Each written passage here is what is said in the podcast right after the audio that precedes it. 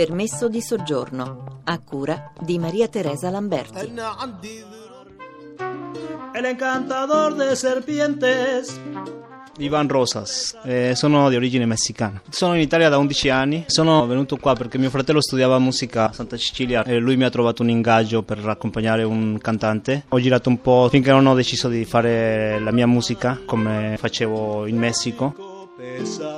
Di che musica parliamo? Un uh, intreccio di vari generi. Intrigo internazionale di Elena Paba. Diversi ritmi del mondo, la musica jazz, la musica contemporanea. Questo gruppo è incentrato su colonne sonore per film non ancora fatti, da un'altra esegue musica per ballare. Percorrete tre strade. Colonne sonore, la musica ballabile e il cantautorato. E si chiama, il gruppo si chiama Intrigo internazionale in omaggio al, al film di Hitchcock e in omaggio pure a Bernard Herrmann che era il compositore. Chi suona in questo gruppo? Il nucleo del gruppo siamo Nadio Marenco alla fisarmonica e poi c'è Raffaele Coller alla tromba. Lui è italiano, però dal cognome c'è qualcosa che non va in lui, infatti.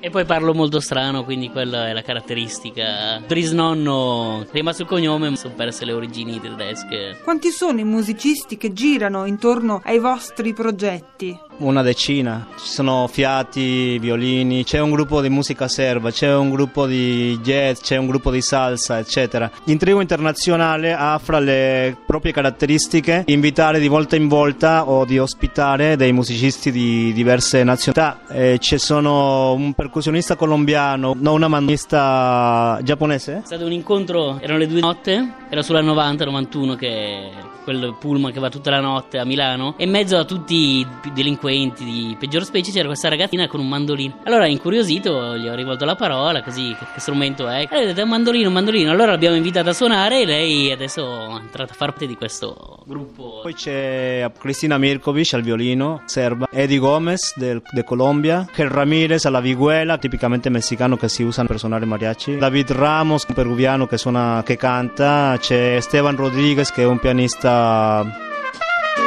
Mariana Rodriguez che è una cantante pure messicana. Per un musicista è un vantaggio essere straniero perché porti un linguaggio che non, che non, c'è in Italia. Delle volte è più difficile integrarsi con altri stranieri, fra sudamericani ci sono tutte queste mm, specie di ghetti che, hanno, che vogliono riprodurre qua in Italia quello che succede nel, nei propri paesi. Voci e suoni da Milano. Io direi è uno sbaglio perché almeno dal mio punto di vista il bello di essere qua è che puoi conoscere cose che non ci sono nel tuo paese. Per quanto riguarda il lavoro, l'Italia accoglie, raccoglie la vostra musica, quindi vi dà il lavoro? Diciamo che per esempio io quando sono arrivato a Milano suonavo in un'orchestra salsa fisso, è impensabile ai giorni nostri. Quello che è cambiato è che i gruppi indie si sono, sono spariti, sono entrate le basi musicali, fatto un danno enorme a, a, alla musica dal vivo. Poi ci sono delle regole nei locali che non aiutano, un gestore di un locale deve pagare tanti tante, deve sborsare tanti soldi per averla. Piano piano è, stata, è andata peggiorando la situazione, la situazione della musica dal vivo. E alla fine sì, si riesce a avere un tot di serate alla, al, al, mese, ce le inventiamo noi, è la nostra creatività. Da quale parte del Messico vieni? Io sono nato in Chihuahua, che è la frontiera con gli Stati Uniti.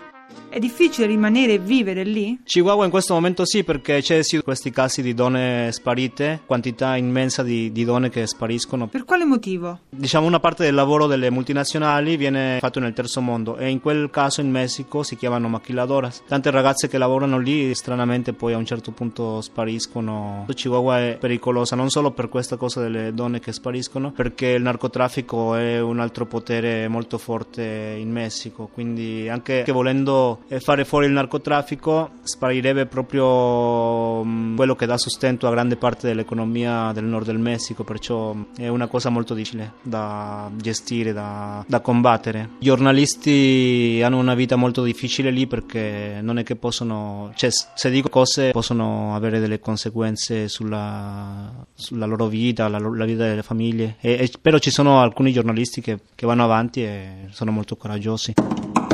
Vi ricordo che per le vostre segnalazioni la nostra segreteria è sempre attiva. Il numero 06 331 72050, la nostra mail permesso di soggiorno chiocciolarai.it. Un saluto e a domani.